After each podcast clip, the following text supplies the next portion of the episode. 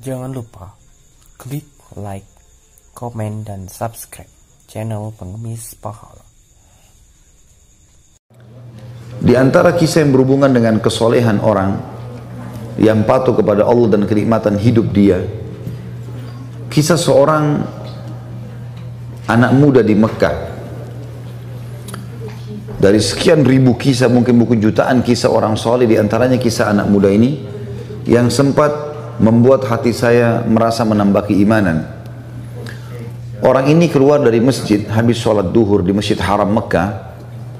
Kemudian dia menemukan sebuah kantong. Kantong ini berwarna biru, beludru, ya. Biru yang terang, yang bagus gitu. Kemudian dia buka kantong tersebut. Dan dia temukan di dalamnya ada permata zamrud, termasuk permata yang mahal. Di dunia ini pun sampai sekarang di masa kita juga dikenal dengan permata yang mahal. Di dalam Islam, Bapak Ibu sekalian, kita kalau menemukan benda yang jatuh, namanya luqatah dalam bahasa Arabnya. Hukum syar'inya, kita dianjurkan tidak menyentuhnya. Hukum syar'i. Bapak Ibu temukan HP, temukan duit, temukan dompet, gak usah diganggu, biarin di tempatnya. Hukum syari'inya begitu. Karena bisa saja pada saat kita ambil, mungkin orangnya datang 5 menit kemudian. Tapi kalau Bapak Ibu memang mau mengambilnya dan mau mengiklan, kalau mau mengambilnya syaratnya harus dia mengiklankan selama setahun.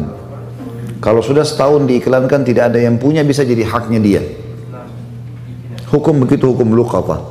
Tapi anak muda ini melihat di depan Masjid Haram, ada kantong terjatuh, diambil sama dia, lalu dia naik ke atas sebuah batu, dia iklankan. Dia mengatakan, wahai penduduk Mekah, dengarlah, saya menemukan kantong ini, ya, dan siapa yang merasa memilikinya silahkan datang ke saya. Lalu diangkat sama dia tinggi-tinggi. Rupanya nggak ada yang mengaku. Dia teriak yang kedua kali, dia teriak yang ketiga kali, dia teriak yang ke-10 kali. Terus saja dia teriak, wahai muslimin, penduduk Mekah, ada nggak yang kehilangan kantong? Ini saya temukan. Nggak ada yang nyaut. Akhirnya dia bilang, karena di situ juga ada banyak pedagang-pedagang, maka dia bilang, wahai penduduk Mekah, kalau seandainya ada yang merasa barang ini milik dia, kalian sudah tahu rumah saya. Betul, orang-orang Mekah tahu rumah dia, karena dia penduduk Mekah. Maka tunjukkan rumah saya.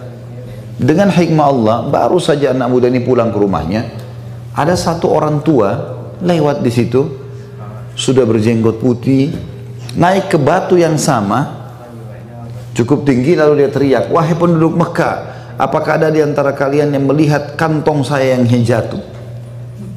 Sekali dia bicara, orang masih belum terlalu dengar, karena waktu itu tidak ada pengeras suara kayak kita sekarang. 2 kali, 3 kali ada satu pengusaha di situ, ada pedagang yang datang mengatakan, wahai kakek tua, tadi sebelum anda naik ke atas batu ini, ada orang yang anak muda yang menemukan kantong, mungkin itu yang anda cari. Rumahnya di sana, ditunjukin. Ringkas cerita, kakek ini pun pergi ke sana, dan kakek ini waktu mengiklankan, siapa yang menemukan kantong saya akan kasih sekian dinar. Ya. Kalau tidak salah itu 50 atau sekian banyak dinar ya. Jumlahnya cukup besar.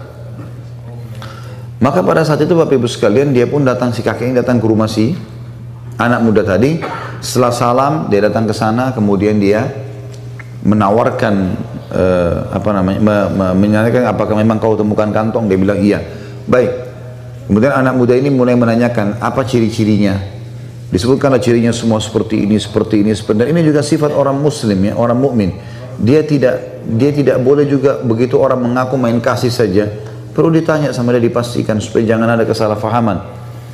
Setelah dia pastikan semua memang betul punya kakek ini, maka dia pun memberikan. Dia pun memberikan kepada anak kakek tadi. Si kakek ini juga mengeluarkan uangnya tadi yang dia mau kasih, karena dia sudah janji mau kasih. Anak muda ini tolak, enggak, saya enggak mau. Saya tidak pernah mengembalikan dengan niat dibayar. Lalu orang tua itu mengatakan, tapi saya sudah niat. Dia bilang enggak bisa, saya tidak mau. Terus saja si kakek tua ini mendesak anak muda untuk terima balasan. Dia bilang dia tidak mau. Sampai akhirnya si kakek tua ini sudah putus asa, dia nggak bisa berikan, dia pulang.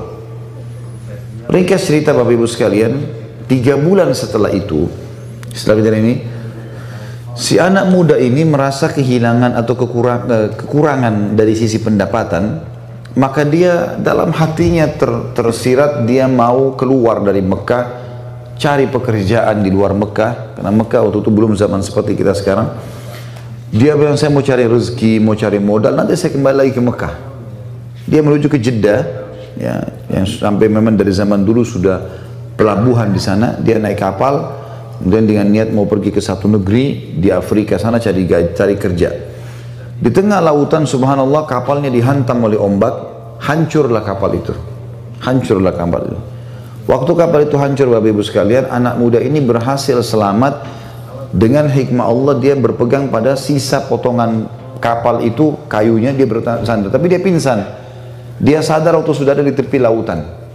Waktu dia tiba di tepi lautan, dia kaget. Ini sudah menjelang subuh waktu itu. Malam menjelang subuh. Dia kaget, dia bangun, dia coba lihat pesisir pantai tersebut. Dia lihat bangunan terdekat ada satu masjid. Tapi tua. Masjid ini sudah tua. Penuh dengan lawak-lawak gitu. Sudah kayak masjid tidak diurus. Dia lihat, ya, sarang laba-laba.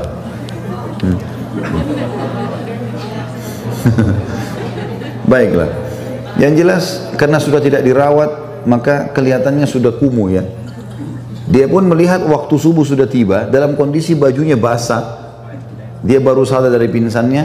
Dia bersihin masjid itu semampunya, lalu dia azan di masjid itu.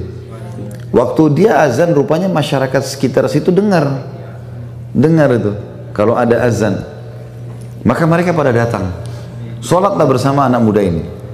Azan, sholat sunnah, kemudian iqamah, disuruhlah anak muda ini jadi imam, ditunjuk oleh orang situ jadi imam. Dia jadi imam, dia sholat. Begitu salam, lalu kemudian orang-orang yang bilang, Anda ini dari mana? Kamu ini dari mana? Dia cerita sama dia, saya dari Mekah, saya naik kapal, kemudian kapal kami tenggelam, saya tiba di sini pinggir pantai, saya ada masjid, udah nggak dirawat, saya bersihkan, sudah waktu subuh saya azan.